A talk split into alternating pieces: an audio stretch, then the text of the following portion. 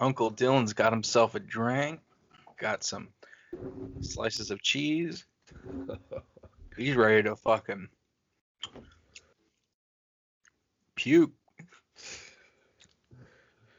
Dude, the last time I was around you, when you were drinking any type of alcohol and eating cheese, you did not have a good next day. Wait, when was this? Carolina.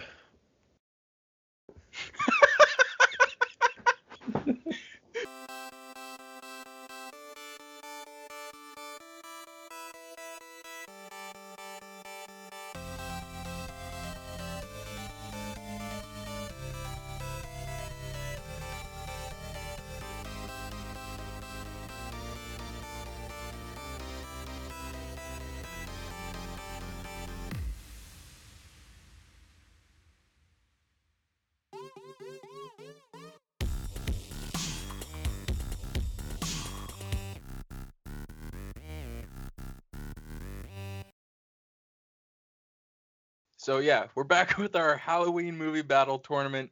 We're doing the right side of our bracket now, or at least the first round.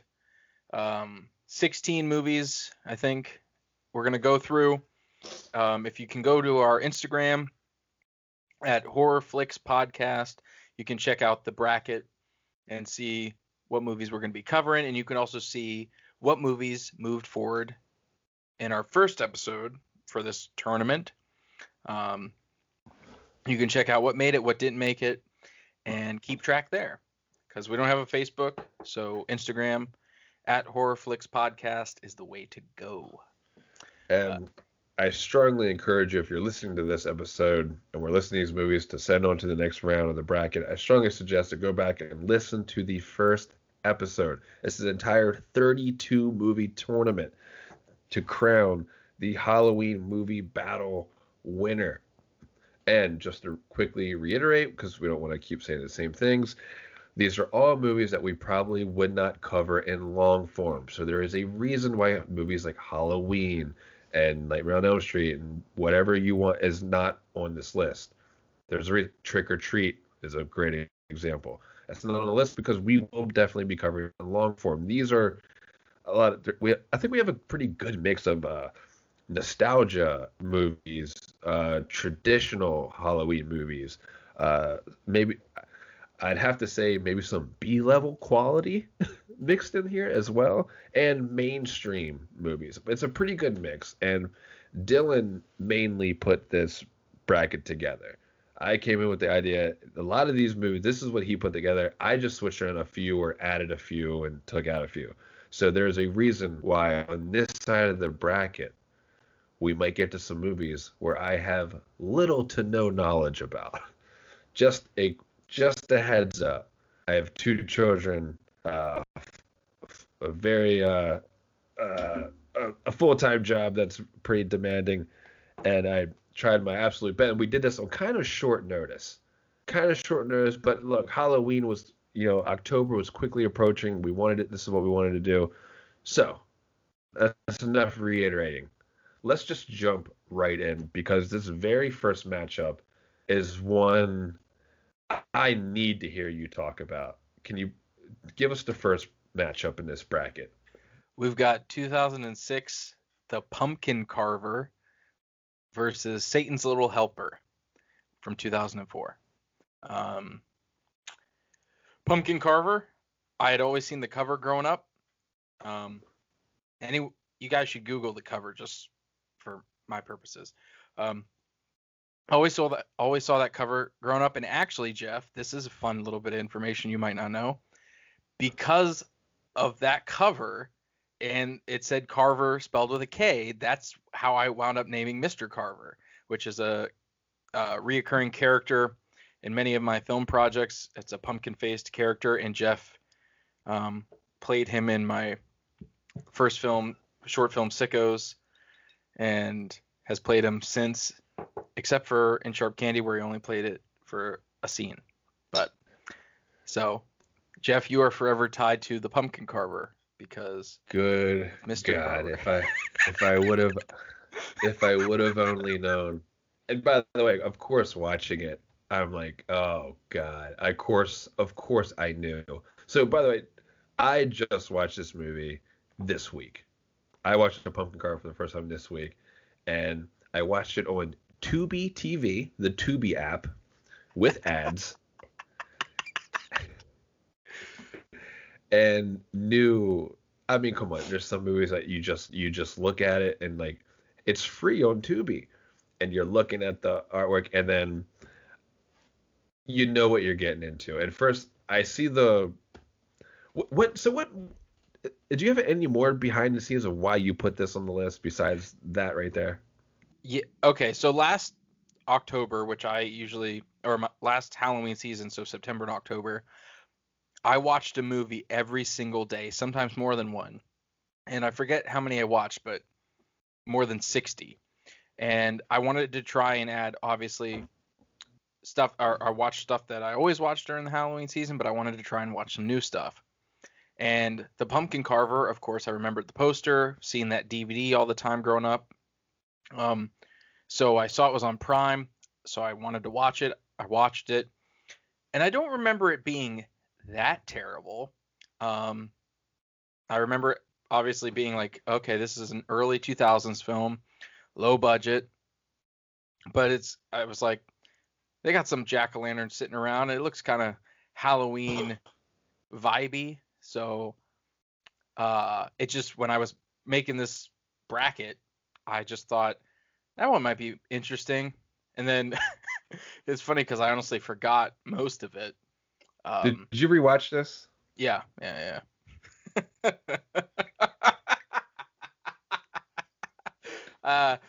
me read the plot real quick. After mistaking him for a masked killer, Jonathan fatally stabbed his sister's boyfriend on Halloween. 1 year later to the day, the siblings find themselves fighting for their lives against a very familiar masked murderer. I will say this on rewatch, it's worse than I remember. First of all, even you saying that plot didn't sound as good as if I were to, because I try to be as positive as I can with a lot of these things. You're going to hear me defend a lot more movies than probably you. Like, we saw it with Halloween 2018. I'm always looking at the better thing, or like, hey, I liked it, but I'm just, I don't know. I tend to like it. I champion more behind like low budget indie stuff versus the big stuff like Halloween 2018. So like this, I still like it. Look, I get it. I get it. The plot, even when you read it, I was like, oh, God. But when I was thinking about the plot out loud, I was like, oh, you know what? That's not the worst thing in the world if it would have been read to me maybe differently. Like if I would have read brother kills sister's boyfriend in a Halloween prank on Halloween wrong. During a prank gone wrong. Yeah, was that listed? Was that read somewhere? Maybe I read that then because prank gone wrong. They had to move. They moved away and started a new life elsewhere. And he has visions of this character who maybe is still out there, whatever. And then it leads you to believe, you know, have this fun of, is what he's seeing real? Is it not? Like, fine, I can be on board with that easily. Fine. Everyone in this movie sucks. Like every. I'm not saying every actor. I meant character. I don't like anyone in this movie. Mm. Every character, and I'm sitting there watching. I'm looking at the sister, the main, the, I guess she's the main girl. And I'm looking at her. I was like, and immediately I'm like, why does she look familiar? And I was like, what is her name? I know her, and her name, I believe her name's Amy Weber. I'm a big pro wrestling fan. She was in a WWE Diva search, like in 2004 or 5 or something, I think. And she was on SmackDown. She was in an angle in wrestling for a while, and she quit the business because of the, I guess she was treated poorly. I was like, so then I knew I was definitely in some fucking trouble. I was like, oh no, this former WWE. Not, I mean, this Diva Search winner is now in this movie. I knew we were in trouble. We're not going to take a lot of time on every single one of these movies, but I have to dive into this just a little bit because I fucking watched it, and I'm not going to let that be for nothing. Well, I got a text from you saying, dude, was this a fucking joke? Did I, you know, whatever. And you said you were going to tear into me because I put this on the list. But like I said, to my defense, I don't remember it being that bad. I have been greatly mistaken. No, like you said, the characters, no one's likable. Also, the acting's pretty terrible, which normally there's some charm, and like I got a few laughs out of that, especially with our main lead. I think the character's name is Jonathan or something. Not to be mean, because I guess people could say I'm funny looking, but this guy's funny looking, and the way he says certain lines, and like there's one at the end when he's saying like look and I lost my shit, dude. I was like, oh fuck, I made Jeff watch this as part of our 32 movie horror Halloween bracket. Let me reiterate. I'm a father of two little girls. I have a family and a demanding job, and I took time out of my life to sit in bed and I made my wife watch this movie. So now it's fine that it's in there because I respect all forms of like low budget movies, or like if it has a good idea, or like even if it's like, oh, like the camera works shitty or the editing shit, I can find charm in anything. If it's like a good idea, people are being creative and they're trying to do something. Fuck yeah, that's awesome. But hey man, everyone in this movie sucked. And okay, so there's the girlfriend's, the sister's boyfriend, who he kills to start this movie off because he's playing a prank on the sister, attacking her, and he ends up, the brother defends her and kills this guy, but turns out he had a fake knife. It was fake. He was the most over-the-top asshole dickhead that there possibly, but I think we've talked about this. Horror movies do that all the time. A lot of movies do that all the time. Like, the dickhead is, but this guy came in and he's like feeling up on the sister, and he's like, the brother's just sitting there carving a pumpkin, and he sprays him with beer. Let me try. And then he stabs the shit out of the pumpkin, and you're like, oh my god. Then he like sprays him again with it.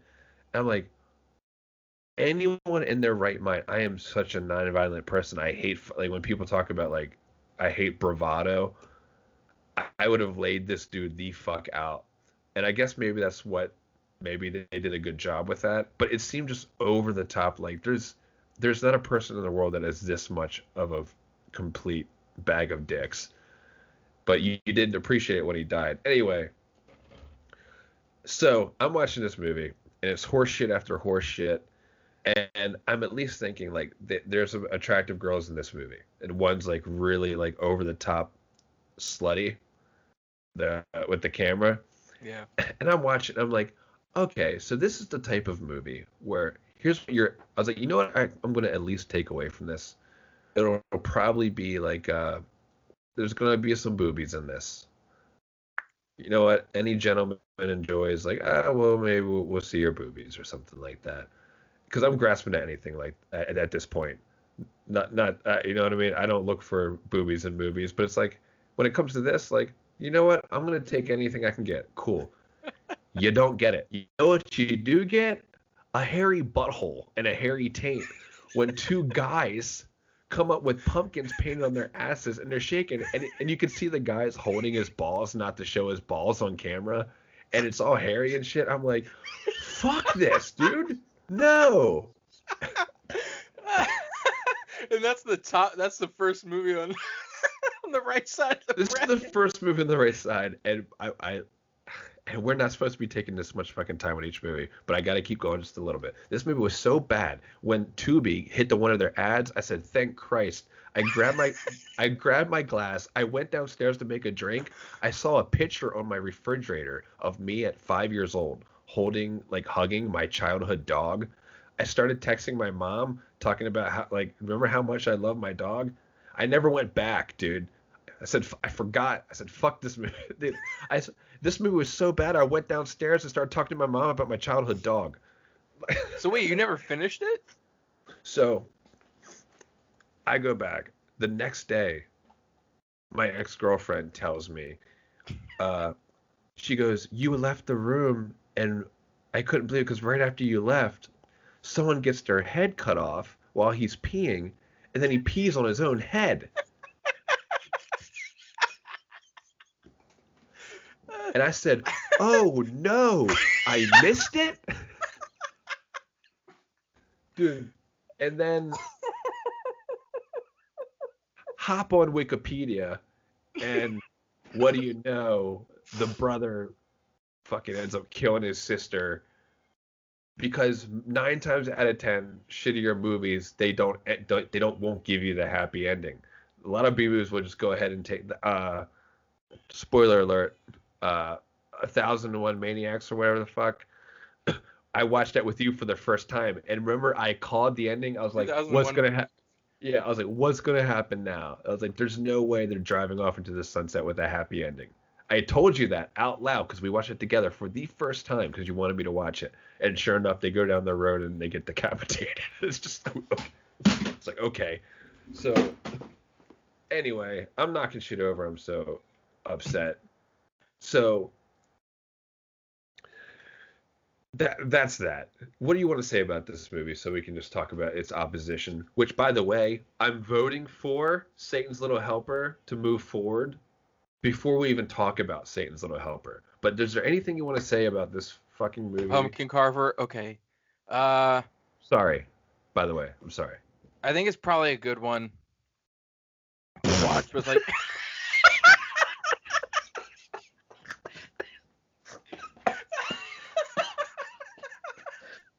It's a good one to watch with your like if you and I had watched this together, it would have been a good laugh. You know, have a few drinks, and by have a few drinks, you have a few drinks, and I just kind of sleep on the floor.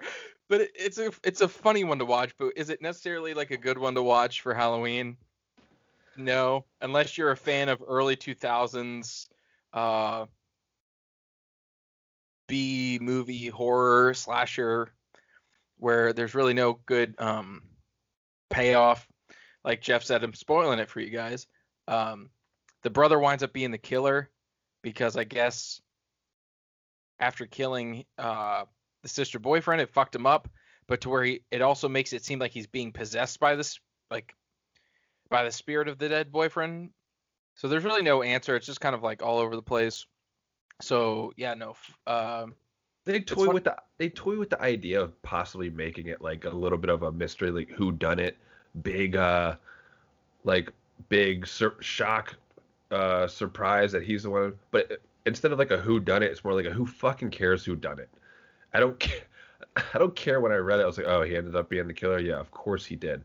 Oh, real quick, there's a pumpkin carving contest with another super dickhead, and it might be one of my favorite scenes. It's probably my favorite scene in the movie. It's a pumpkin carving contest, and the brother, before we know, where I guess you're supposed to be fucking. I'm cussing so much because I'm so up in arms about this movie. There's another dickhead character because, of course, the brother has a new love interest, and she has a ex-boyfriend who's a super ultra dick who already like beat up the brother. So they end up going head-to-head in a pumpkin carving contest, and they're making it seem like this big moment. It's full of the whole scene is angry faces and pumpkin carving sound effects. It's just like he's just carving this pumpkin, and people are like on the edge of their seats watching it, like, oh yeah, oh. Fuck this, dude. The one laugh I got out of this movie was watching the aggressive pumpkin carving contest scene. Oh, my God. And there's a fat guy dressed as the Incredible Hulk. He dies and gets his intestines all wrapped up. Who cares? It's very forgettable. Other than, like I said, I think for me the most enjoyment I get out of it is like the early 2000s nostalgia of it, and the lead actor. Just because he's bad. He's funny looking. But I like it. So, but it's definitely not something I'll rewatch in the future. I can't believe that I put it on the list. But yeah, Satan's Little Helper, which you already said you're going to move forward. Yes. I also picked this to be on the list. This is actually one of my favorite Halloween movies to watch. I watch it every single year. I've watched it since I think 6th grade. I stumbled upon the DVD on Amazon. I bought it cheap, and I would hope so. It's not good, and I understand. It looks kind of shitty. It looks super low budget. It looks like a film, like first time film student graduate made it. We might agree more than you think on this one. This actually might surprise you. But I think it has a lot of charm. It really captures some dope, like just realistic Halloween atmosphere and vibes. Like it's just this town. I wanted to say like Connecticut or something, or maybe Midwest, but it just captures such a cool vibe. It looks like something maybe that you and I would have made. My ex-girlfriend told me that. She said, it looks like something you and Dylan would have made. I said, it would have looked better, but I can see why you said that. Yeah. And I don't know. I just remember watching it for the first time when I was younger, and just something about it just fucking stuck with me. It doesn't have a big cast or anything. I forget the actress's name, who's like the biggest part in it, but the effects aren't great. They're pretty low budget and cheesy, but it almost just feels like the way the movie feels, it feels like someone took a Goosebumps episode from the 90s show, turned it into an R-rated adult version, and made it a feature film. And that's what the vibe's just there. Yes, I agree with that. Goofy as fuck. The plot is basically a young mentally ill child named Dougie. Yep. Is excited for his sister to come home for Halloween, his older sister who's been away to college, and he's obsessed with this video game which looks shitty as fuck. It was like it's you guys just got to watch this one. But it's the Satan's Little Helper's name of the video game, and it's about the devil's like assistant just going around killing people.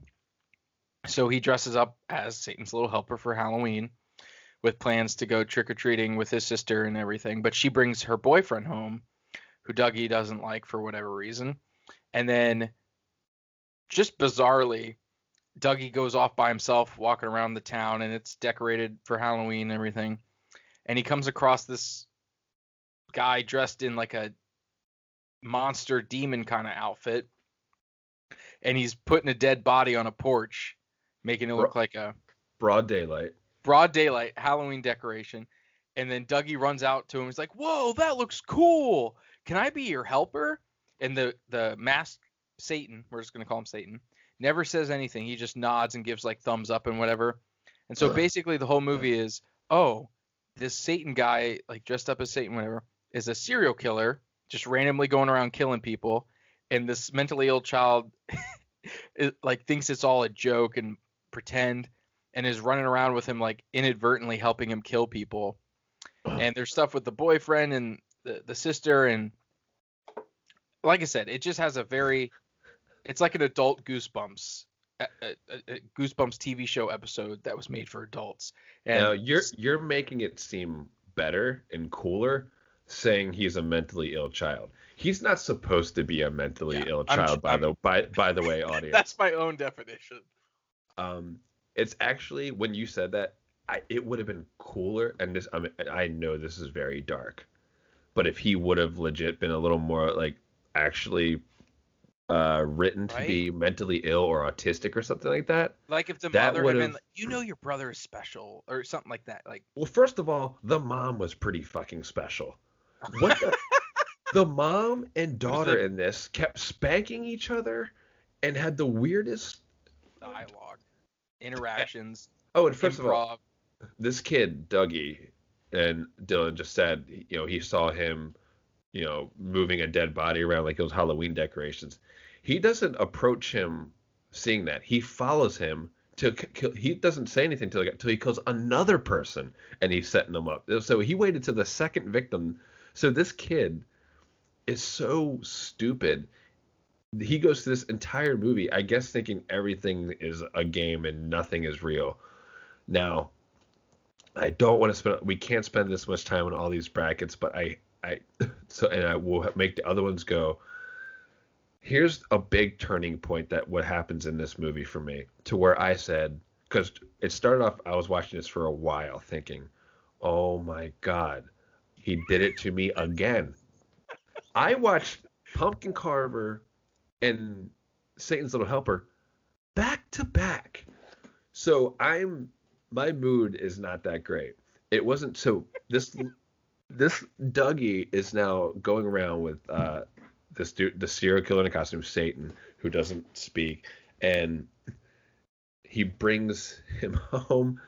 And oh my God, dude, I know I don't want to spend time on it, but I have to a little bit, because the boyfriend is like a wannabe actor. He's a real actor-y type, and he has decided that he's going to be Satan to go with his new girlfriend's little brother. I know this is confusing. I actually do recommend watching this movie. But Dougie sets him up to be attacked by Satan. Satan just beats the shit out of him and leaves him for dead, just by ramming his head into walls and shit. So when Satan comes to the house, the mom and the daughter, they all think that's the boyfriend. He doesn't say, but he's super in character. So they wrote that he was an actor to make it more believable. God damn, dude. It's one of those movies that's hard to. It's got a wonky script, but I actually think if it was actually rebooted, it might actually kind of be a fun, dark horror movie. Instead, it's kind of just a really low budget black comedy. Well, that's what saved it, because he comes in and instantly he's feeling up the girlfriend big time. Feeling her up, and she thinks it's her boyfriend. She thinks it's the boyfriend. She's kind of into it, even though her boyfriend was not like that at all. They had barely even been together. They just got together. They don't really know much about each other. So, oh my God. So here's the thing. Let's just fast forward. It wasn't until the girlfriend says, "Well, why don't you guys go get candy or whatever?" So the serial killer, who they all think is the boyfriend, Satan and Satan's little helper, little brother, they go to the store, and he's buying duct tape and knives and all this shit. It wasn't until they're in a grocery cart and they're leaving and Dougie's in the cart. He goes, and they're running through he's pushing the cart with Dougie in it. And Dougie goes, "A pregnant lady, 50 points or something like that." And he hits this pregnant lady with the cart and knocks her up on the hood. And I'm like, oh, holy shit, I can't believe they did that. Well, there's more. They're a baby carriage. They slam into the baby carriage. And here's where it got a big pop out of me. My biggest laugh out of the movie. Dougie goes, "Blind guy." This guy has no stick. And they just ram into him too. And that's when I was finally... I was I would have wrote this. I would have written this. I see what they're doing. I didn't look anything up about this movie. This is when I realized, oh, this is part comedy. It has to be. So this is an adult comedic Goosebumps story to me, and that's why, as bad as I guess it is, it works, dude. But it's charming, and I think that's the difference. Is Pumpkin Carver is not charming at all. It's a crock of shit. Satan's Little Helper, they're trying to do a little something with what budget they have, with what actors they have, but it's still charming. And plus, it's just got a dope vibe. The houses are all decorated for Halloween. There's jack-o'-lanterns, people in costumes everywhere, and it just has that 90s Goosebumps kind of feel. So I don't know. It stuck with me. I think that's definitely way far and above the Pumpkin Carver. So moving forward, I'm actually really happy that you liked this movie, because I was afraid I was going to have to defend it super hard. I'll say this. surprisingly enough, and I didn't think this way starting that movie, I could potentially see myself maybe watching that again. Honestly, there was something. It just goes back to that word, charm, for whatever reason. This is not a great movie by any stretch of the imagination, but you know what? At the end of it, once I realized what they were doing, like, and this time we won't bother spoiling the ending.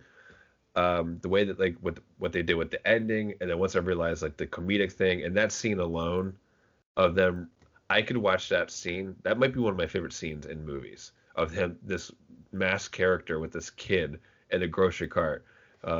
Pregnant woman, 50 points. Baby carriage, 100. Then blind guy. I was like, blind guy? Where are they? So I think, okay, so it's official that without a shadow of a doubt, Satan's Little Helper moves on. Now, we will not spend that much time on all these brackets. Had to with those. Please give us the next matchup, Dale. Let's keep it moving. The House of October Built versus Night of the Demons, 1988. I watched both of these movies for the first time this week. Actually, The House of October Built I watched today. Both movies I fast-forwarded through, which is something I don't ever really do. But for whatever reason, I just was not feeling it with these. I watched Night of the Demons first, and it's an 80s movie. And it kind of has a dope poster. I mean, I've seen the poster and stuff for it all the time. I think it's a cult classic. 10 teenagers party at an abandoned funeral parlor on Halloween night when an evil force awakens. Demonic spirits keep them from leaving and turn their gathering into a living hell. Sounds like all right. Sounds like an Evil Dead mixed with some Halloween vibes. That's what I was about to say. I wonder if it was just like an Evil Dead influence movie. I think very much so. Did an 80s vibe come across? Oh, yeah. Definitely. I would say that's the best thing the movie has is that kind of vibe. The atmosphere is there. It kind of is similar to Evil Dead plot wise, but just the characters aren't memorable. There's some cool practical effects, makeup, but I was just bored. Like, and that's why I fast forward, because I'm like, I feel like I've seen this before, because it really is like Evil Dead. And then there's a scene where the main girl, who also is like the main demon, she dances to like a rock song or something. I may have forgotten what song it is. And it's like, oh, I was just like, I don't know. It went on for too long. And I was just like, I don't care about people dancing. And like, it's like, because the demon possesses her and she's just dancing. And like, it's this wide shot and she's like flipping her dress around. And the effects look cool. And then it's just awkward. It's like an awkward script where like characters are just kind of running around. There's a scene where two characters are trying to climb up over a wall to get out of the place. And it's like taking forever. Like the girl's like, I can't do, and her leg, and they're grabbing her. So I just said, fuck this. And then the beginning and the end is kind of cool. It kind of bookends on this, like totally has nothing to do with the plot kind of character and moment. And I don't want to spoil it if you do watch it, but it's kind of fun. But ultimately, I just didn't care, and that's why I fast-forwarded through it a little bit, and I didn't miss anything. Some of the deaths were cool. Some of them sucked. I don't think I would actually ever rewatch this again. Maybe I would give it another chance, but I don't think so. I know it's, like I said, a cult classic. I think it's really well-loved. But well, it got a remake, too, didn't it? It did in 2009, yeah, and I haven't seen that. I saw the poster growing up. Ooh. Uncle Dylan's done with his drink. Oh boy, we're only on the second matchup. But Night of the Demons, fine. It's I feel like it's actually fine to put on if you're like just carving jack-o'-lanterns and like have some people over. It's fun to just have in the background. But if I was, what's the one movie I'm gonna watch on Halloween night? I don't think it'd be Night of the Demons. But what about that movie in comparison to The House of October Built? All right. Well, The House of October Built from 2014. It's a found footage movie about five friends that like go around to a bunch of different like haunted houses and things, and they're trying to like find the best one and find like genuine, real scary shit. And this was another one. It gave off some cool October shit, but ultimately the characters got annoying. It took for dude. I got an hour into it before like the main, like they got to the main house where like scary shit started happening. And at that point I kind of just stopped caring and I fast forwarded it again. And then even the ending for me wasn't really that big of a payoff. Well, wasn't it a, well, spoiler alert, wasn't it a very, very non-happy ending with this movie? Is this the movie where they just kind of ends horrifically? Aren't people buried alive and shit? Yeah. And I take it you didn't watch either of these two movies. I've only seen YouTube clips from these movies and read plots about these movies. Well, maybe once you watch them, maybe you'll have a disagreement about which one I move forward. Oh boy, this is gonna be interesting. Fuck, this is tough. Next week. Because I love found footage movies. I think they can be really well done, and I actually think this one is pretty decent. I just I didn't really like the characters. It was just kind of, I guess they had good chemistry together, but I just didn't really care. And so same with Night of the Demons though. And then they made a sequel to both of these movies, which I'll probably never see. Wow. Fuck. This is tough, dude. From what I've seen, literally based off an 80s vibe and maybe going off a little bit of, you know, Evil Dead. No, I'm sure it's not at all close to it. And from what I've seen, it didn't seem that way. But I'm such a sucker for the 80s. And then the other one, like the ending of the other one. Like I said, there could be people out there who be like, how can you even, like, pick, you haven't properly seen all these movies and shit like that. You're right. And maybe next week when we cover through the next round, maybe I'll be like, oh, I made a mistake here. But going off what I know, I'm choosing Night of the Demons to move forward. I was just saying, you know what, I think I'm gonna go with Night of the Demons because of it's 80s, cool practical effects, there's some tits and ass, there's some, I probably already said, a dope practical effect makeup, demons. So I'll go with that one. Not that the House is October Built is bad. I think it's fine. It's serviceable. It's got some cool footage of them walking through haunted houses, but it gets a little too just. I got an hour into it before I was just like, well, come on. Like, like, let's have something. And they tried to have like a few genuine, like, kind of scary moments, but it kind of fell flat for me. So Night of the Demons moves forward. All right, there we go. And I'm gonna have to watch that next. Ugh. Yeah, let's keep it going. Let's keep it going. By the way, you hear that? Let me reiterate. This Dylan made this bracket. He chose the matchups. I've switched out some things. I wanted to do this Halloween movie bracket. I love this idea. This is so much fun. But I will admit, when I saw the bracket, I was looking at some of these movies and wondering, like, how or why. But Dylan is such a student of the game. He watches so many movies. I knew there had to be reasons for each, and there has been so far. But I gotta say, some of these movies, I'm like, good night, Nelly Furtado. Well, the problem was like we mentioned in the beginning, we had to pick movies that were movies that we wouldn't necessarily talk about in long form. So trust me, there was up. Yeah, that takes out a lot of candidates. Yeah, obviously. And so I tried to pick stuff that I know would make for good conversation. I tried to pick stuff that I think feels should be seen by people, even if it doesn't move forward. It should at least get a view, like The House of October Built.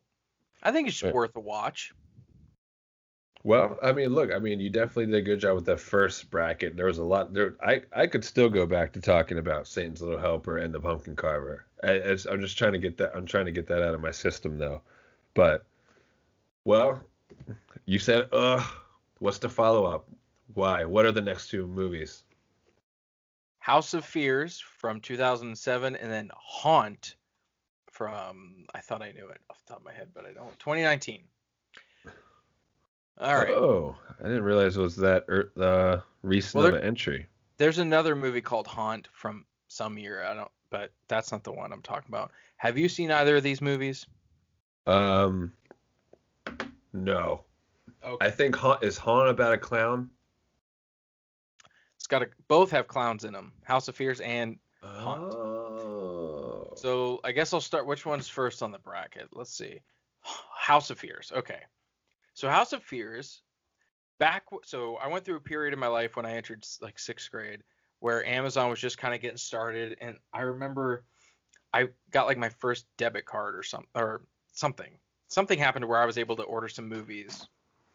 Like I think I was given an allowance and I just gave it to my dad and he bought me these movies. So I bought Satan's Little Helper, and then I had been seeing this trailer, this was like 2007, for this movie called House of Fears, which is about a group of teenagers that go to this, that sneak into this like haunted house, like a Halloween haunted house thing before the night it opens. And I remember the trailer actually looked kind of cool. It had like a clown in it. And basically the premise is the shit in the haunted house comes to life based on like what your deepest fear is. So I said, oh, that looks cool and fun. So I tried to buy it, but they were out of stock or whatever. And I just wanted to see this movie for so fucking long. And it was always on my like list of shit to see. And years went by. Never got to see it. Never found the DVD. Never heard anything about it. Until finally last year during my movie watching season, this was on Prime. So I was like, fucking A, like, holy shit. Yes. I was so fucking pumped for this one. Years since 2007, I'd been waiting. And it was, so last year was 2019. So like, holy shit, 12 fucking years. So I sit down, I watch it, and it's fine.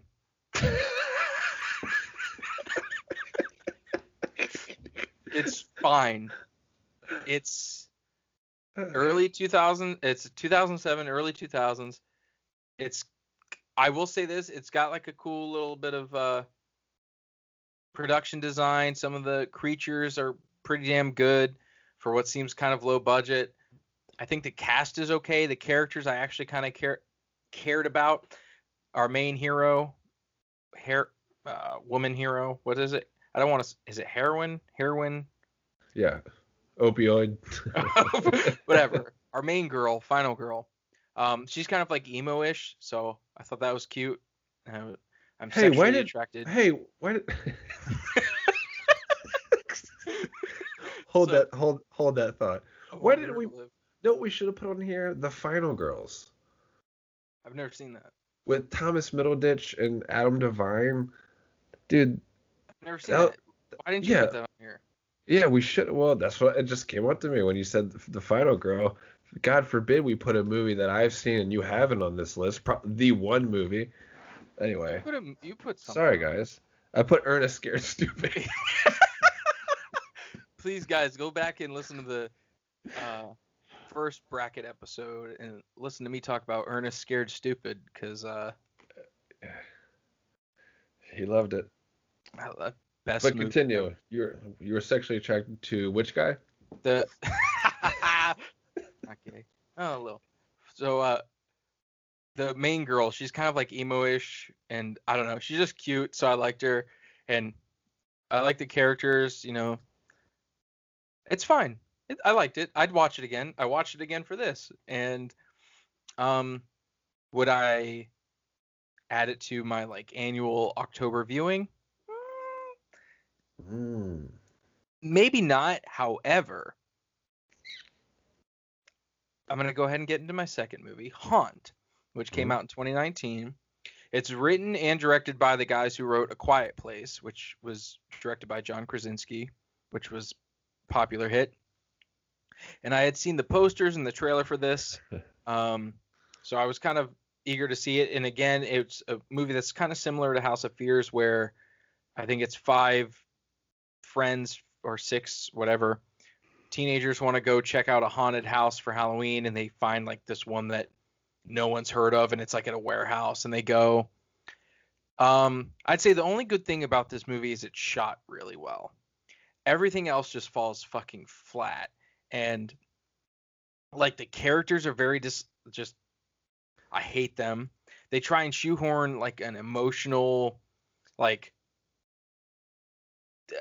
an arc for our main character, which just falls flat and makes no sense and doesn't really pay off, I don't feel. And then the whole premise is these 5 teenagers want to go explore this haunted house or this warehouse, and they have a little spooky intro with like this silent clown that blocks up their cell phones and has them sign these papers, liability papers, and they go inside. And you would think like, okay, this is a movie where characters go to a Halloween haunted house and then they start getting killed off by like the people running it. Simple enough premise, should be fun. But the production design just sucks, where it's just a fucking warehouse. There's like maybe like 1 or 2 scenes where things are decorated like Halloween lights or skeletons, but the rest, it just feels like a fucking warehouse. So it doesn't have that vibe that you're looking for, I feel. And then, like I said, the characters just kind of suck. The kills are boring. And it just feels kind of meh. So, so once again, a real clash of the titans here. Yeah. Well, I think House of Fears is leaps and bounds better. I would so definitely... the movie that was 12 years in the making for you to see actually to you at least ended up pulling through in this particular battle. Yeah.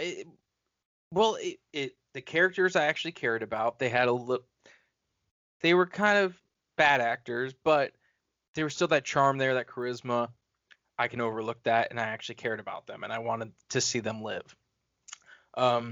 Whereas with Haunt, our main character, I fucking hated, and it was she was stupid, whiny. Her whole like arc is that her dad was abusive to her mom, and so like she's like that old tribe.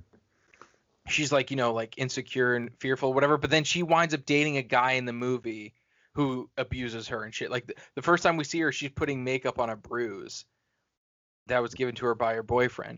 And so like, and then he is in the movie kind of where he's like tracking her down the whole time, like through her cell phone. And you're thinking he's going to be the one that come in and save the day.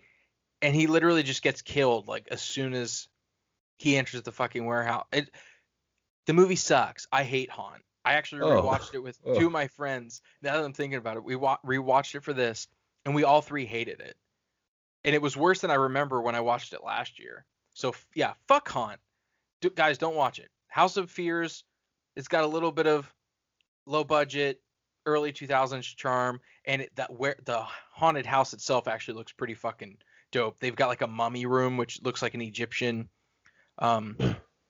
sarcophagus, and a mirror room. So production design, all that shit's there. So House of Fears, for me, definitely. Well, look, who am I to sit here and after that movie 12 years in the making, you have multiple viewers at your house. I'll go right along with you, man. Let's send that one on through to the next round. House of Fears. 2007. It's on Tubi TV, guys. You should check that one out for sure. Oh, is it really? Yep.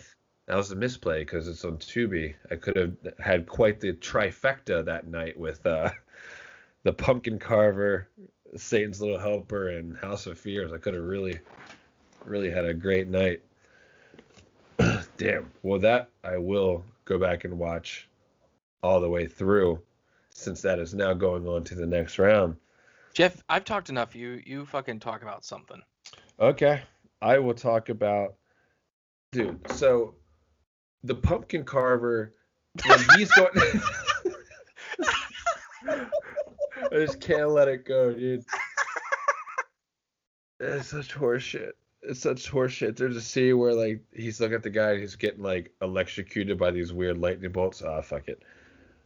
All right, the next round of this. Now we're getting into definitely more of some heavy hitters than, because from where we started, what we've listed so far, people have to be thinking like, what? People probably might have not known any of these. Now, who doesn't know the next matchup of 1985's Fright Night versus The Lost Boys? I mean, Lost Boys is shit I heard about growing up, where I had friends who talked about how cool it was before I had even seen it.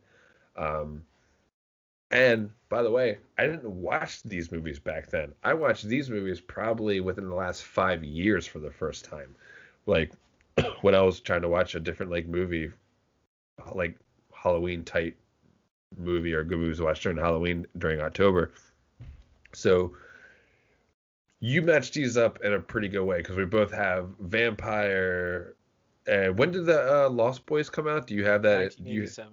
1987. So we have these 80s. Yep. We have these 80s vampire flicks going up head to head. And of course, Corey Feldman is in The Lost Boys, which I don't know, man. For me, really adds like this. I mean, what's more 80s than Corey Feldman popping up in your movie like as like a punk kid in the comic shop? And I really, Lost Boys is the shit. I'll say this. This was, for me, actually the hardest one to... Oh, can you hear my dog? Oh, what happened? Nothing. Let's keep rolling. This was actually the hardest bracket for me to choose one. Like, really? Out of the whole thing. So if you guys are following us along on Instagram and looking at the bracket and going like, what? Fright Night 1985 versus The Lost Boys 1987 was the hardest one for me to choose from. Wow. Just because I love both of these movies. They're so much fucking fun. Especially if you watch them around the Halloween time. They're just 80s vampire flicks where the vampires are actually fucking scary, but also fun, kind of badass, classic. Lost Boys is a little bit more maybe hip, but the vampires are still treated as like a serious, scary, classic movie monster. And they're both lots of fun. So I rewatched both of these for this because I actually haven't seen them in so long. Mm-hmm. Fright Night is about a guy, for those that haven't seen it, Fright Night is about a guy named Charlie who lives at home with his mom. And he has a girlfriend, and one night he sees the neighbor moving in across the street and happens to look through the window one night and sees him about to bite the neck of a girl. And he has vampire teeth and long fingernails, and he deduces that he's a vampire. And I would hope anyone listening to us has heard of Fright Night because it's such a fun fucking premise for a movie where a kid learns that his neighbor's a vampire and has to deal with that. And of course he tells his friends and family, no one believes him. So he winds up going and trying to meet his like TV star.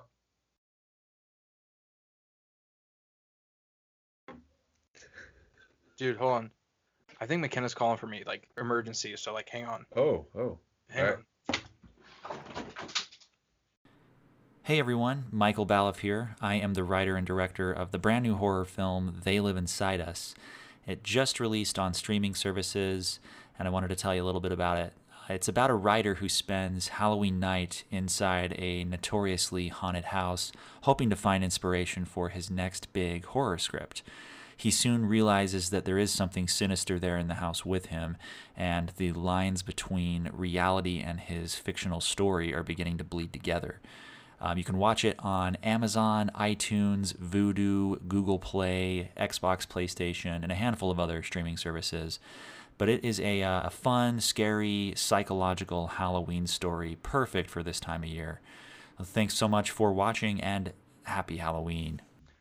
I swear to God, I heard McKenna going, like, outside yelling, Dylan! Dylan! And then I go out and she's in the kitchen, and she said she heard some noise too, but she doesn't know what it was. So that was anticlimactic. Dude, I'm not even kidding. Like, because I heard it first, and then that's why I stopped, and then I heard it again, and it literally sounded like she was yelling, "Dylan!" outside, like bloody murder. Damn. All right, sorry, Fright Night. Maybe you can cut that out. So Charlie, who's the kid, goes. No one will believe him. His friends, his family won't believe him. So he goes to his like TV star idol. Peter Vincent, who is plays a vampire hunter on a TV show called Fright Night, and it's kind of tongue in cheek, kind of like Vincent Price style. And he tries getting him to help him deal with his vampire problem. And I don't want to go into much more detail if anyone hasn't seen it, but it's just so much fun. It is the epitome of the 80s, in my opinion, like early 80s. Very true. The score is one of my favorite scores ever. And it's just so much fun. And the guy who plays the vampire, Jerry Dandridge is the vampire's name. Chris Sarandon is the actor's name. Is one of my favorite like villains in a movie ever, because he's just so fucking cool and suave and like sexy, but also like obviously evil. But you still just can't help but fucking love him. And you know what I mean? And anytime he's on screen, he steals the scene. And Chris Sarandon actually also voiced Jack Skellington in The Nightmare Before Christmas. Wow. Along with Danny Elfman. I think Danny Elfman, sung the songs, but I think Chris Sarandon did the voice for Jack Skellington in The Nightmare Before Christmas, which is on our list. This one is tough, man. This is actually really tough. Man, because at the same time, Lost Boys, it's such a simple story to follow as well, and it's so 80s because the vampires, and they're like a gang of like cool, hip vampires, and of course a new family moves to town. The younger brother goes off and makes friends at a comic book shop. Then the older brother, who wants to be cool, and obviously there's a girl involved, ends up being kind of brought into that like vampire gang, and then it ends up becoming... the main thing becomes the younger brother and his newfound buddies at the comic book shop are going to save his older brother. It's simple. It's easy to follow. It's so 80s. The vibe is there. It's so good. But dude, I mean, like you just said all this shit about Fright Night. It's a lot of the same positive things can be said about that. So this one's tough, man. This one's really tough. Well, Fright Night captures the best of like the early 80s, and The Lost Boys captures the best of like the late 80s or the later 80s. And like I said, it was the hardest one on the bracket for me just because they're not similar, but they're similar. And they're also just both so well done. The acting in them both are really good. Kiefer Sutherland plays the main bad vampire in The Lost Boys. And Corey Haim, Corey Feldman are in it. Is it Diane Wiest? Is that her name? That plays the mom from Edward Scissorhands too. Right. And so I just honestly, like at first I was going to say, hey, let's just throw it up to IMDb and Rotten Tomatoes to pick the winner. But I think in my heart, I would pick Fright Night. I love The Lost Boys. It's a great fucking movie to watch around the Halloween October season, but if I had to choose one to like watch again right now, it'd be Fright Night. To me, it's so much fun. I love Jerry Dandridge, who's the main vampire. The practical effects in both movies are really great, the makeup, but Fright Night just has a special place in my heart. So I thought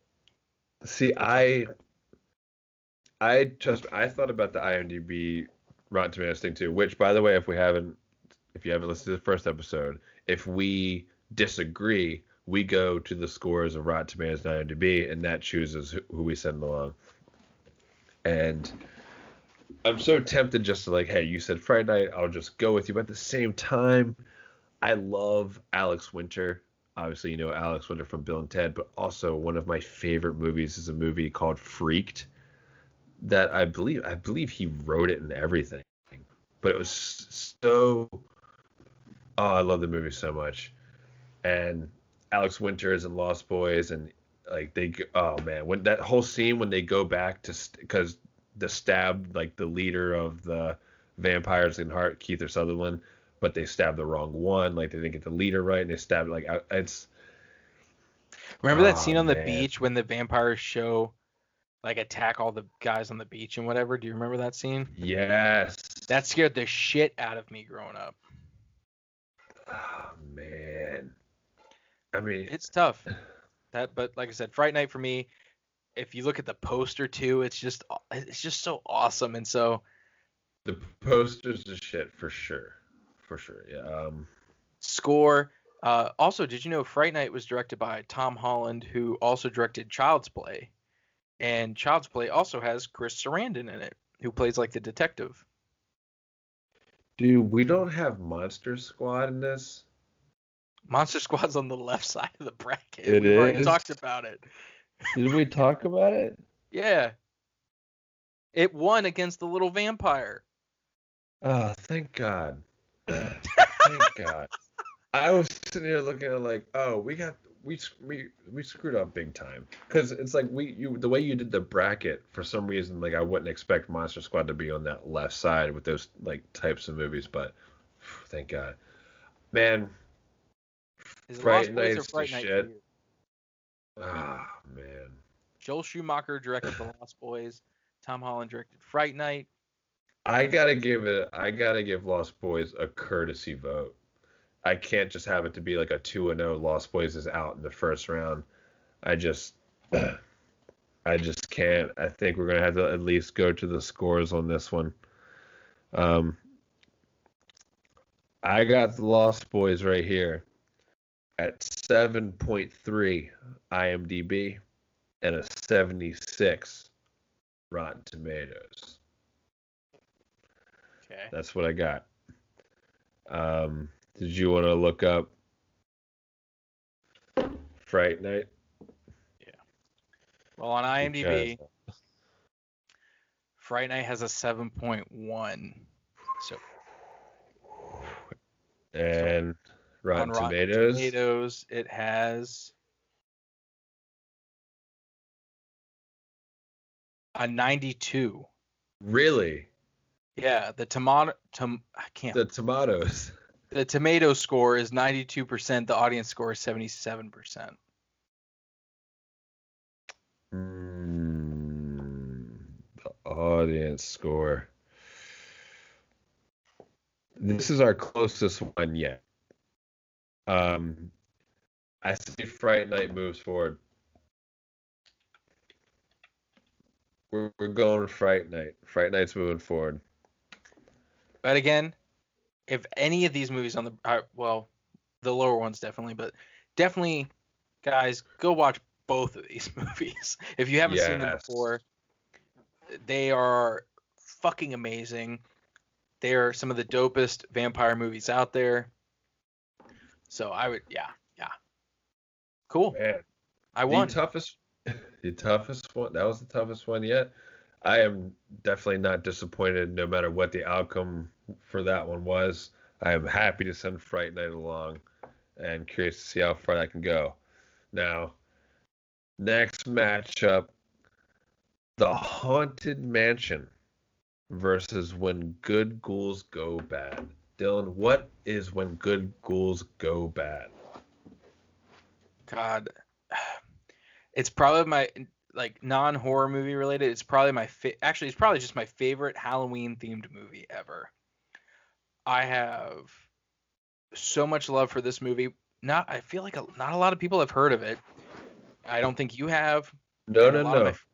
I remember I wanted to rewatch this very, very badly for this, but this I remember simply because of Christopher Lloyd. I've loved him.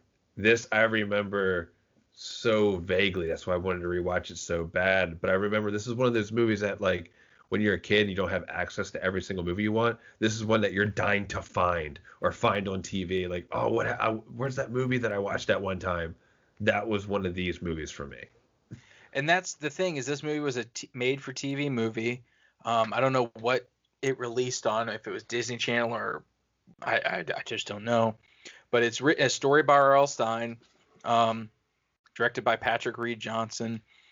And it's just – it's a fucking amazing family-friendly Halloween-themed movie with good acting and some genuine, like, creepy shit that makes it interesting for, you know, older audiences.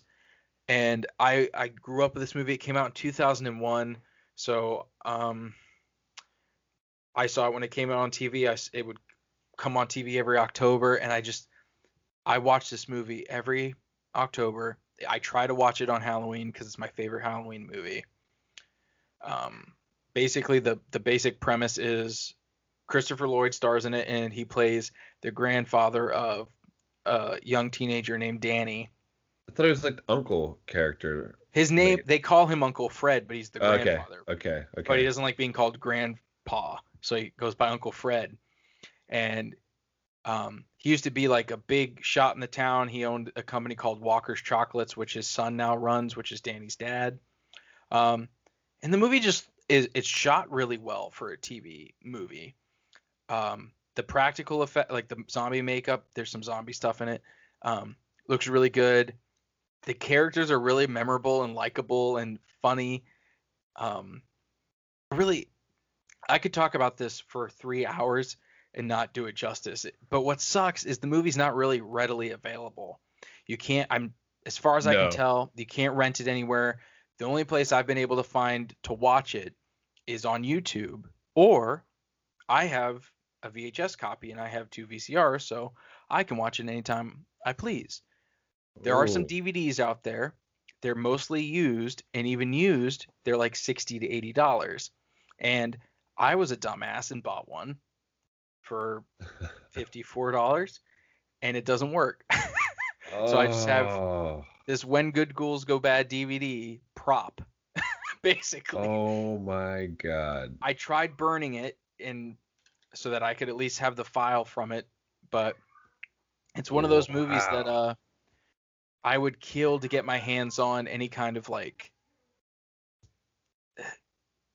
distribution deal for this thing, because I would give so much money to try and like make a special edition Blu-ray of this thing.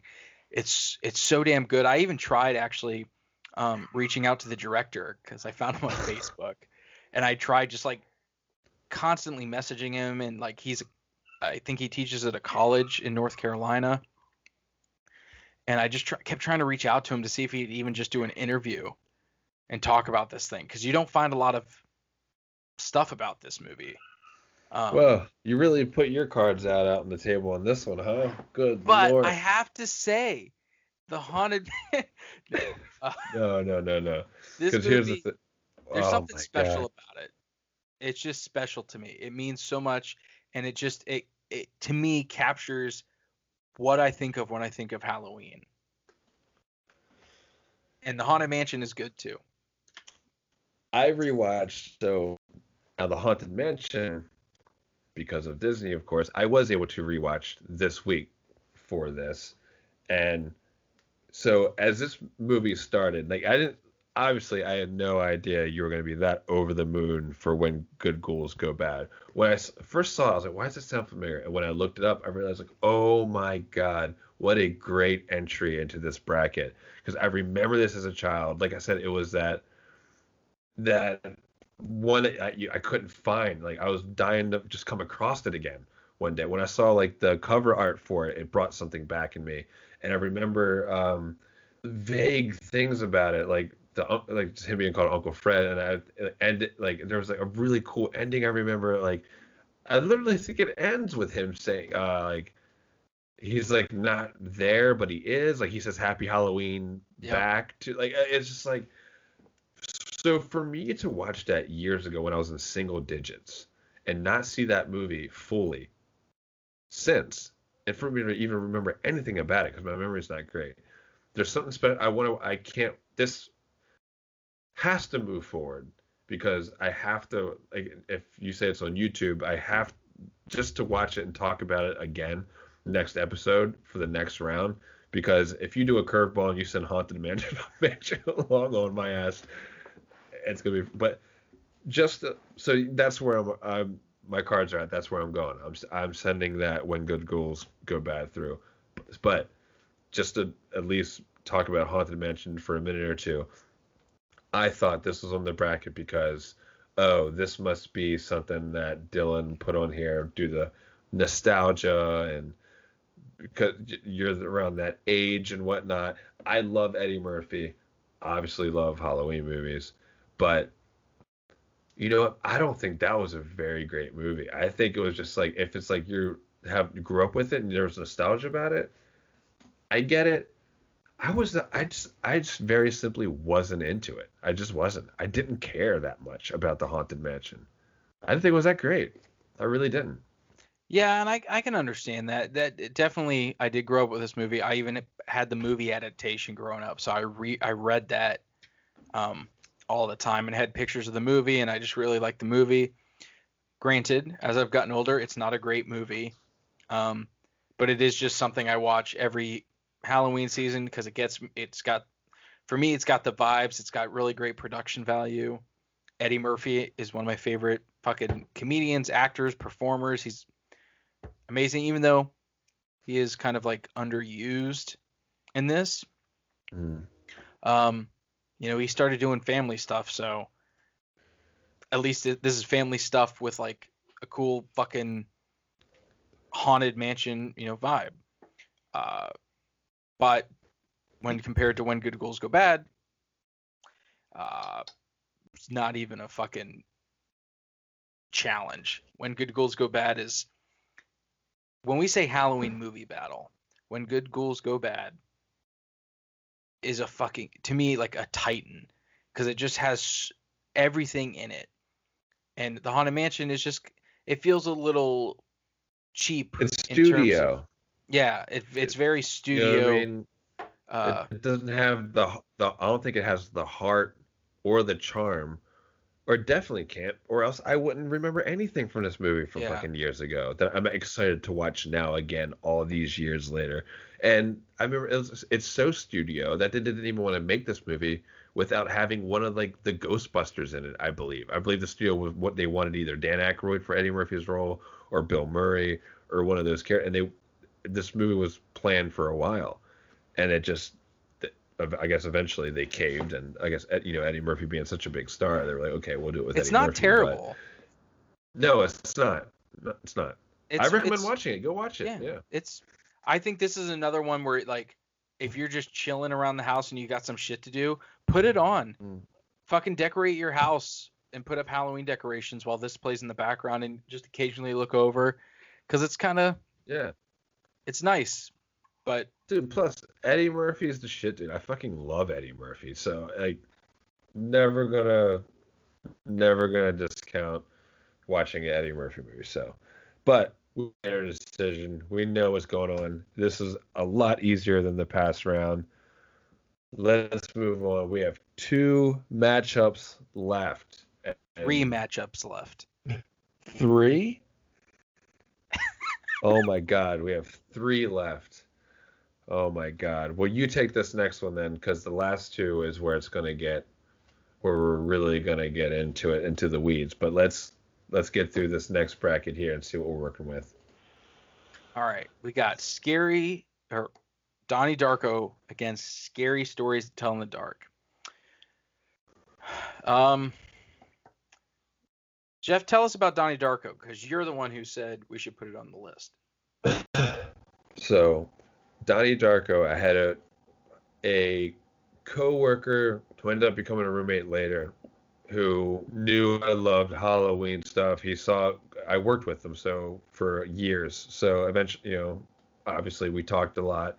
And when October would come around, he knew my love.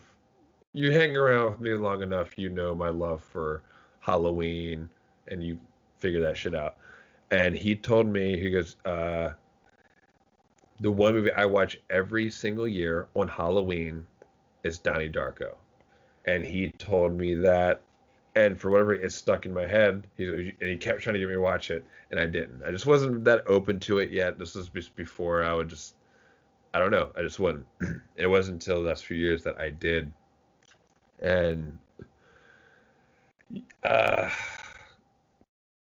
there's just something about this movie. Like, I guess I wasn't that excited about it because, like, they said Jake Gyllenhaal. Nothing against Jake Gyllenhaal. It was like some Jake Gyllenhaal. I didn't know what the shit was going to be about. But I'm just going to go ahead, just because I'm trying not to spend too much time with this, so we have more time for the next two, and I don't want to go crazy long. I'm going with Donnie Darko already. That's all I'm saying. And I don't want to say too much about it quite yet, because I'm hoping to talk about it in the next round. Although, Scary Stories to Tell in the Dark, of course, I remember the book, and I remember being excited about it. And here's the thing. I haven't been able to see this movie yet. I went to rent it today before this podcast, and it was only available to buy for like $15. And it's a movie that my wife wanted to watch with me, wasn't able to help it, but now I just have this attachment to Donnie Darko. Now, when we do the next episode, something crazy could happen, and I could be like, "Oh man, I screwed up," or, "Hey, for all I know, you're about to say Scary Stories to Tell in the Dark is where you're going, and it has the better ratings, and maybe maybe that's what I'll be watching next." So, where are you at? Here's the thing. I saw Scary Stories to Tell in the Dark last October when it released in theaters, or many Octobers ago, depending on when whoever is listening to this. I saw it when it came to theaters. In 2019. Yep. And it was good. Me and my girlfriend saw it. It had some genuinely, like, creepy stuff in it. It was a big studio Goosebumps movie. You know what I mean? So it did have a little bit of the studio feel, but it still felt a little indie-ish. It still felt like it was actually being made by a filmmaker, and so it had really cool atmosphere, really cool effects, monsters and shit. There's some stuff I didn't like. It was a little eye-rolly, but for the most part, I actually really genuinely enjoyed it. And I feel like it's a cool movie to watch during the Halloween season. Maybe early on, I think it's good to kind of get you feeling about pumpkins and ghosts and jack-o'-lanterns and scarecrows. I think it's there. Now, Donnie Darko, I've seen twice in my life. I just rewatched it the other day for this, and then growing up, I heard, "Oh, you gotta watch Donnie Darko. You gotta watch it." I watched it when I was way too young to fucking understand what it was about, so I hated it because I was like, "What the fuck is this movie?" So I rewatched it for this, and I was a little surprised when you said, "Oh, we got to put Donnie Darko on the list," because I had seen that. Like, I always Google popular Halloween movies, right? And so you said Donnie Darko, and Donnie Darko's always on there, and I couldn't remember it being Halloween themed at all. So I rewatched it, and even still, I don't really see how it's like a Halloween movie. Mm-hmm. It's a great movie. It's a fucking really wonderful independent film. Jake Gyllenhaal is obviously great. The direction's really good. But when it comes to, like, Halloween vibes, the only chunk you really get of that is at the end. And even then, that's just not – it's not like the movie was made to be a Halloween movie. They just decided to set – like, have that be, like, when the movie takes place. And there's, you know, there's scenes of Jake Gyllenhaal riding around on his bike, and it's supposed to be October. The whole movie takes place over the course of the month of October. And wherever he is, I'm guessing California or something, it's like green trees, green grass, so it doesn't look like fall. You don't see jack-o'-lanterns and too many Halloween decorations up. So the only thing you really get is at the end. And I don't want to spoil this. If you guys haven't seen Donnie Darko, go check it out. It's a great film. But I think it's obviously a movie I would rewatch probably more than Scary Stories to Tell in the Dark. But if we're talking Halloween movie battle, the kind of movie that this is, the kind of movie that I would want to watch that gets me in the spirit of Halloween, I'm going to go with Scary Stories to Tell in the Dark. though, like I said, Donnie Darko, actually, after rewatching it this time, like I bought the Blu-ray, the special edition Blu-ray, because I just was like, fuck, how did I think this was shit? I'm an asshole. Love it. It's a great film, but not a great Halloween movie. Whereas Scary Stories to Tell in the Dark, it's got the vibes, and it's actually pretty decent. So I'm going to go with that one to move forward. See, okay, well, here's the thing. You're completely right. We're not going by what is the best out of all these. What is the best movie? What is the most rewatchable movie? This is a Halloween movie. What do you put on during Halloween? And maybe you're right. Maybe you don't. You have to.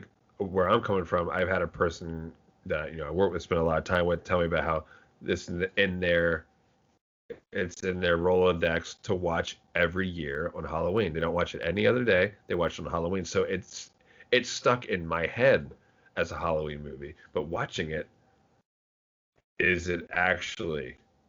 So, Donnie Darko, I have someone close to my life say, or someone that I've seen a lot tell me about how this is in their Rolodex every year to watch on Halloween. So, just because of that one person, it's kind of stuck in my head as a Halloween movie. But rewatching some of these movies back, maybe it could just be one guy who got that in my head. So would I probably say, like I said, I haven't seen Scary Stories to Tell in the Dark. I haven't seen that. So I'm only going off what I've seen. It's such a Donnie Darko is such a good movie. But we're not going by what the best movie is. We're going by this is a Halloween movie bracket. So, although I will be rewatching Donnie Darko myself sometime soon, sometime this month. If you want to go Scary Stories to Tell in the Dark, I will take your judgment on that, and I will actually I'll concede to that, and I'll go with it. If you want to move that along, I'll say it too, and we don't even have to go to the IMDb scores or Rotten Tomatoes scores. I'm actually willing to switch it up, and we can send Scary Stories to Tell in the Dark along. Dope.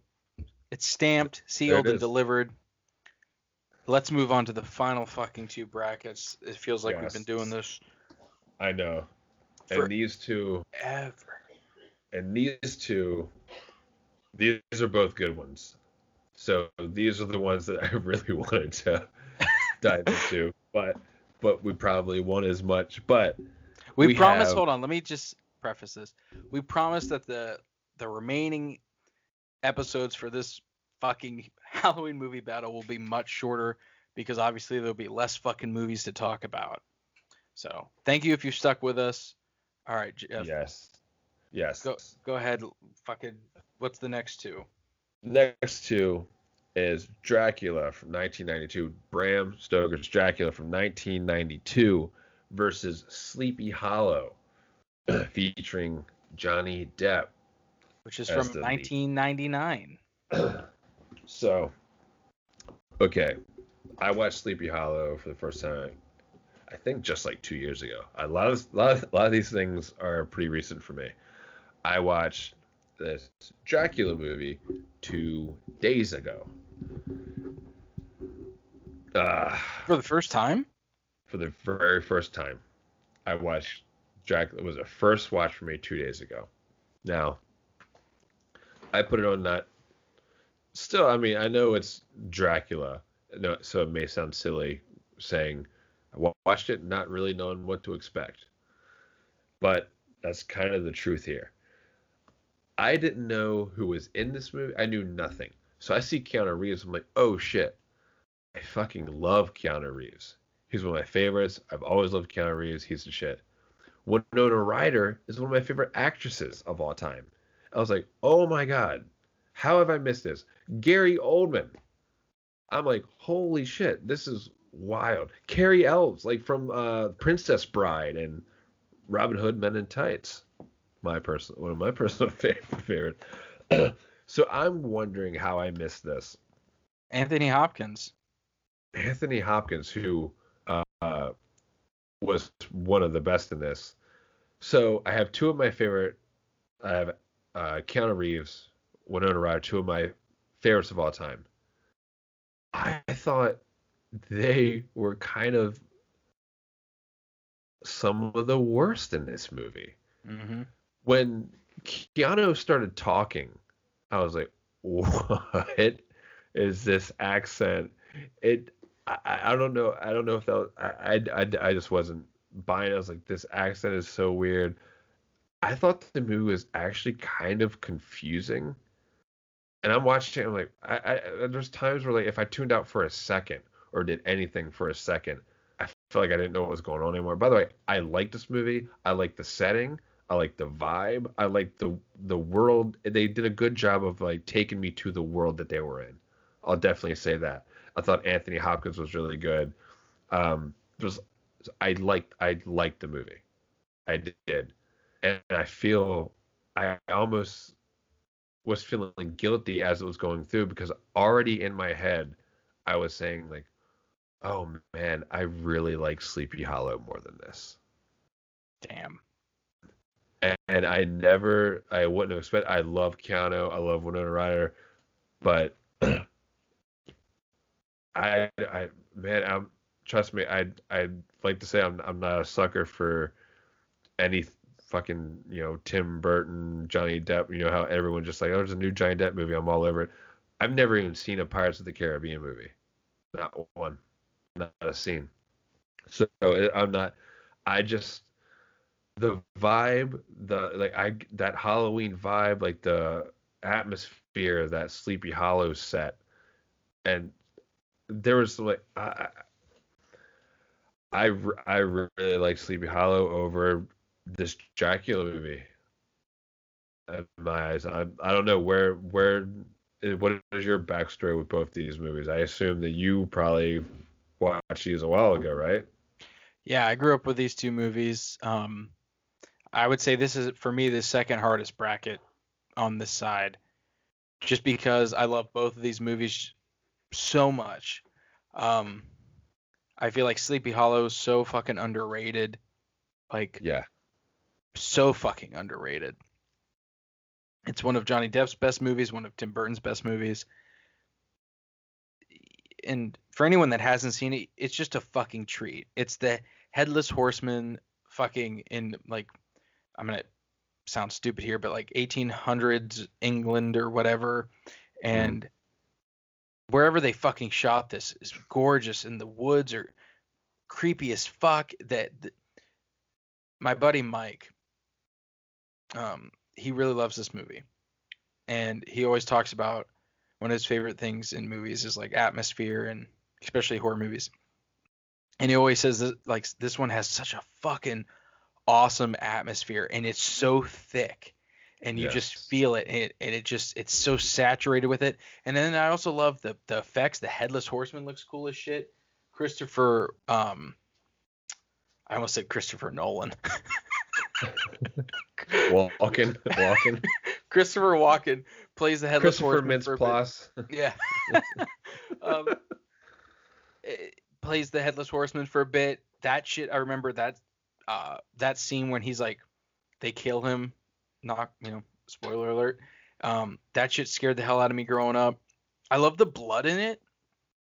When Johnny Depp's carving into like that dead body to like just look for shit. It's, like the blood looks kind of like milky and weird, and I just love it. Same with the Sweeney Todd movie they did. But that said, I also really fucking love Bram Stoker's Dracula from 1992, which Francis Ford Coppola directed. Mm-hmm. And as you said, it's a fucking star-studded cast. I mean, good. Oh yeah. Sleepy Hollow is a star-studded cast too. It's actually got the guy from Beetlejuice in it, the guy who plays Dumbledore. I know their names, but I'm not fucking... Christina Ricci. Yep. And so this one was... Thomas Middleditch. Dude. So this, like I said, this is the second hardest one for me, because Bram Stoker's Dracula, it's Dracula. And I get what you were saying with it's kind of confusing. I showed my girlfriend this movie for the first time ever, and she kind of felt similar, and she actually felt like it was 3 hours long or even longer. Oh yeah, yeah. That's another thing, man. This thing. Look, it's a great movie. I mean, I like the movie. That's what I'm saying. But it's a long movie, and it seemed longer. And there was some, like, if you turn away for a second, like, you're kind of wondering what's going on. You're asking too many questions. Whereas Sleepy Hollow also creates a great atmosphere, which is, like, one of the good qualities about Dracula. But this does it. It's straightforward. You know what's going on. I don't know. I can't describe it. I mean, atmosphere. It is what it is. To me, I got more out of Sleepy Hollow, especially for a Halloween movie bracket.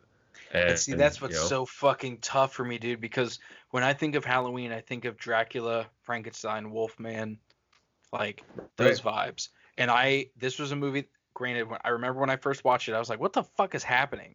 Suddenly Dracula's a werewolf kind of thing, and then he's like... Yeah. But some of the shit in the movie has stuck with me through so much of my life. Like the scene where Keanu Reeves is getting, like, seduced and bitten by his... Dracula's brides, right. That shit I saw so young, and it was so weird. Like, it scared the shit out of me, but it also turned me on, like, because I was young, and it, like, these fucking chicks are got their tits out and they're fucking sucking on Keanu Reeves, not in a good way. And so fuck, I don't. And Sleepy Hollow I saw a little bit later, but I'm gonna go with Bram Stoker's Dracula. That's what I would rather watch. Well, I think you're going to definitely I don't see how Dracula is going to get sent. Like, so Sleepy Hollow, 7.3 out of 10 IMDb, 69 Rotten Tomatoes, and Academy Award winner Dracula. Oh, wow, you know, closer than I thought. Dracula, 7.4 out of 10 and a 71 on Rotten Tomatoes. Oh. So, wow. It, as close as it was, Bram Stoker's Dracula. Now, I have a question, Jeff. Yeah. Remember when we first talked about this bracket, we had the idea to have a veto option. Would this be something you'd want to veto? Do you feel that strong?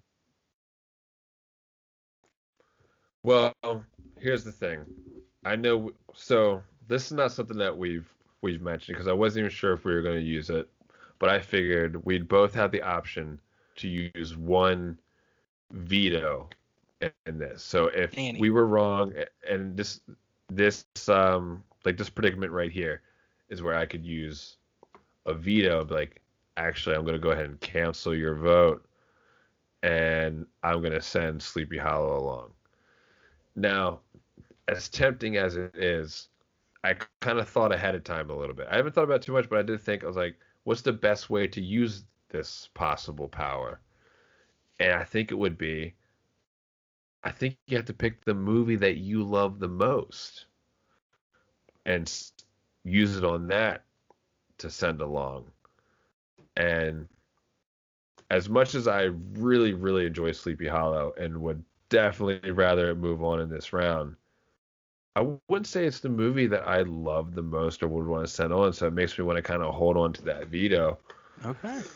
And I'm going to let Dracula move on, especially considering the heavy hitters, no matter who wins the next round, that's going to have to go up against. I think both movies have really great atmosphere, cool effects. They're really well done, so definitely recommend watching both of them. But Dracula just means more to me, and that's what I would go for. If it was Halloween night and I had to pick between the two, I'd probably put on Dracula before I put on Sleepy Hollow. So that's why I picked that one. I'd want to have other things to do that night, and I wouldn't want to have to sit down for 4 hours to watch Dracula, but I get what you're saying. It's 2 hours. Dracula can move on.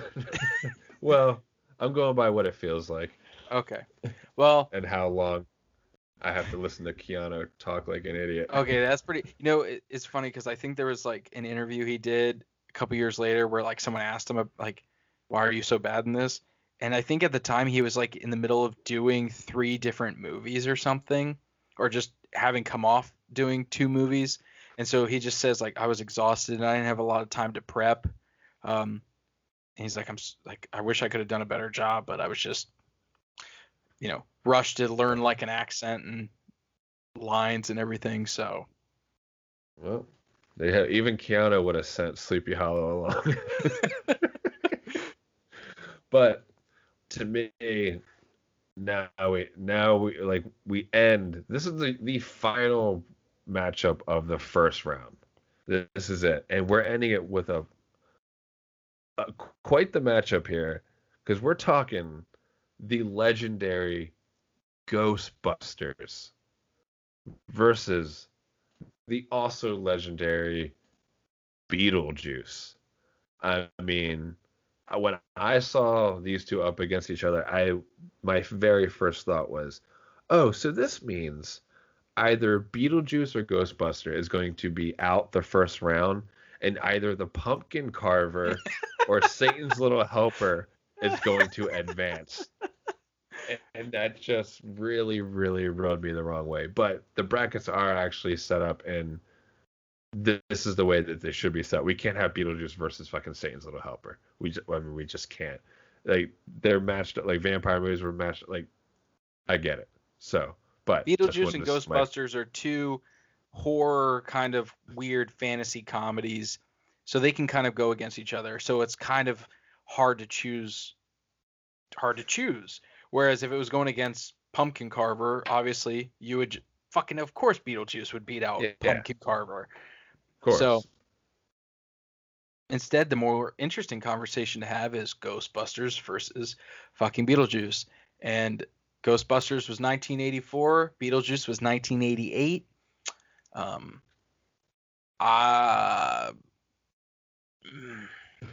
We're not talking about the 2016 Ghostbusters, folks. Yeah, because we already know that would go to the next round immediately. I'd pick Pumpkin Carver over that. Oh man. I mean, it's fucking Ghostbusters.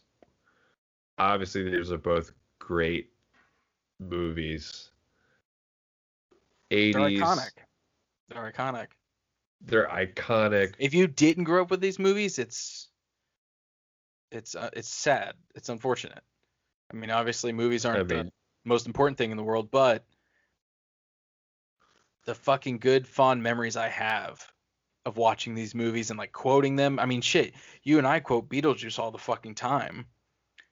Oh yeah, but at the same time, I go through the house going, "I'm the gatekeeper, home of the gatekeeper," like I do the gate. So like I mean, dude, Bill Murray. Come on, man. I mean, like an iconic song, like theme song, an iconic logo, an iconic. There's so many things that this movie is iconic for. So it's not just like some like this iconic movie, but it also has an iconic poster, an iconic theme song. Good.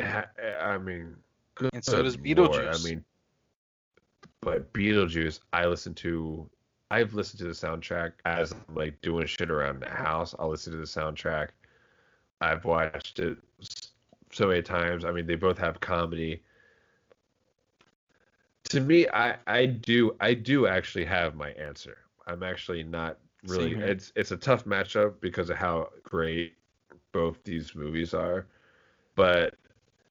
And I don't want to like this, you know, once again, this is a long podcast. The other ones will be shorter. So I don't want to dive into one of them too much just because we're going to have the opportunity to talk about one of these movies again in the next podcast. For me, there's a movie that is definitely darker, has a whole different vibe. I mean, look, there's a ghost and different things, but at the end of the day, these guys are running around this city, sucking up ghosts and whatever it is. But there's an overall, the more Halloween vibe.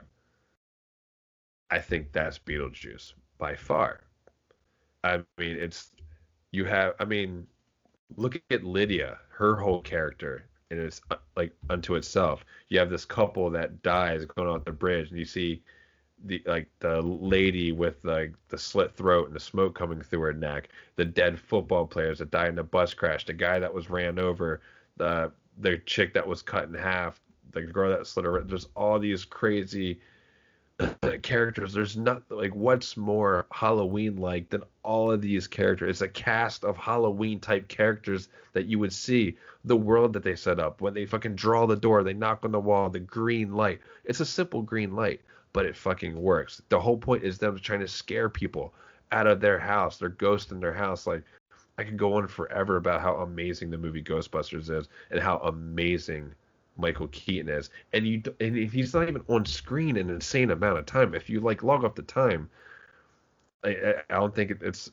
very long, and it makes you crave seeing Beetlejuice again and his character. And to me, as much as Ghostbusters is iconic, and I talked about with the song and the poster and everything, to me the easy answer is actually Beetlejuice.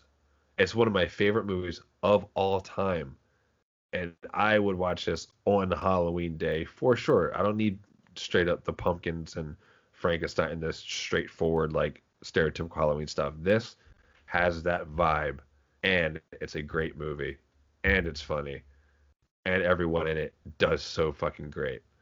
To me, it's easy. To me, it's Beetlejuice. Well, I'd say both. I mean, yeah, this one's tough.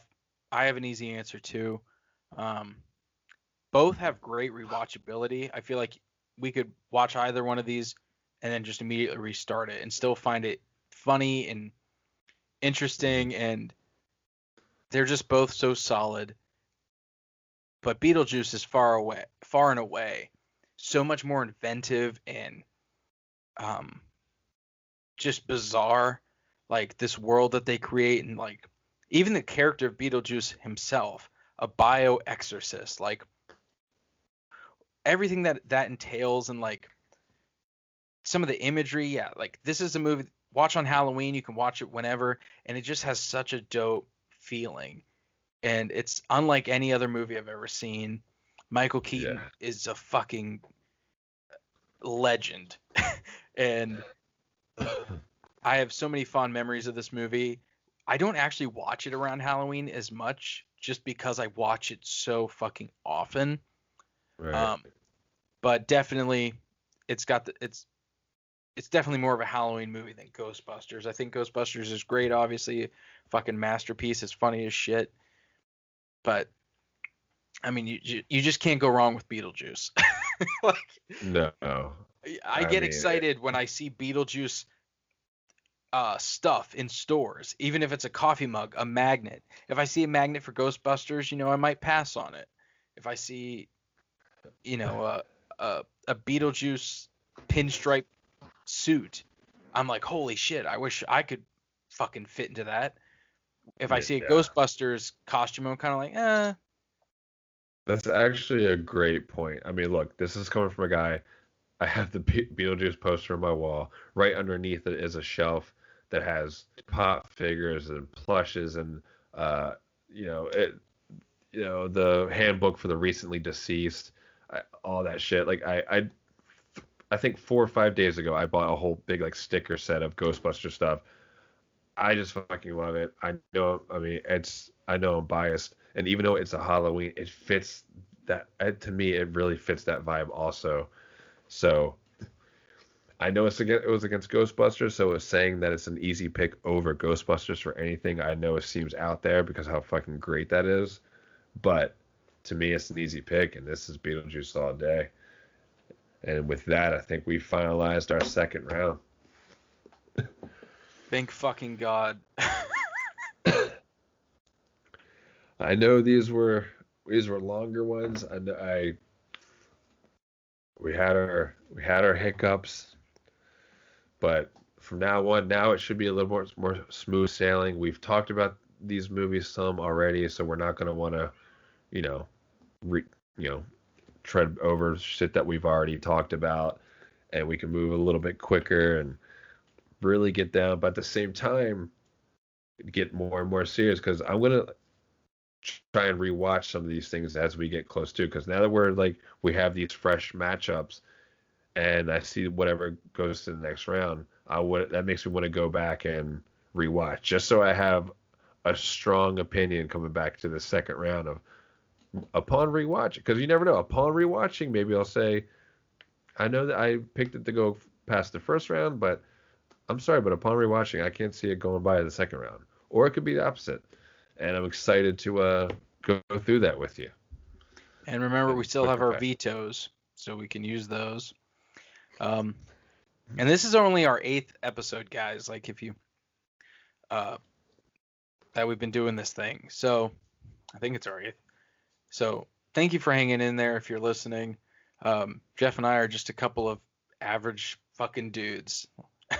We don't live in the same state, and this is just something that we've been talking about doing forever.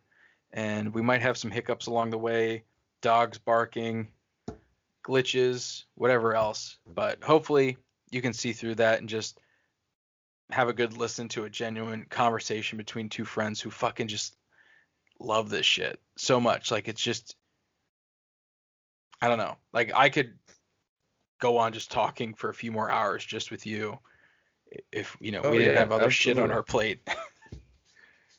And at the same time, we're going to continue to listen out for things to get better. And if there's things that you're thinking about that could get better, we probably have already had the thoughts ourselves.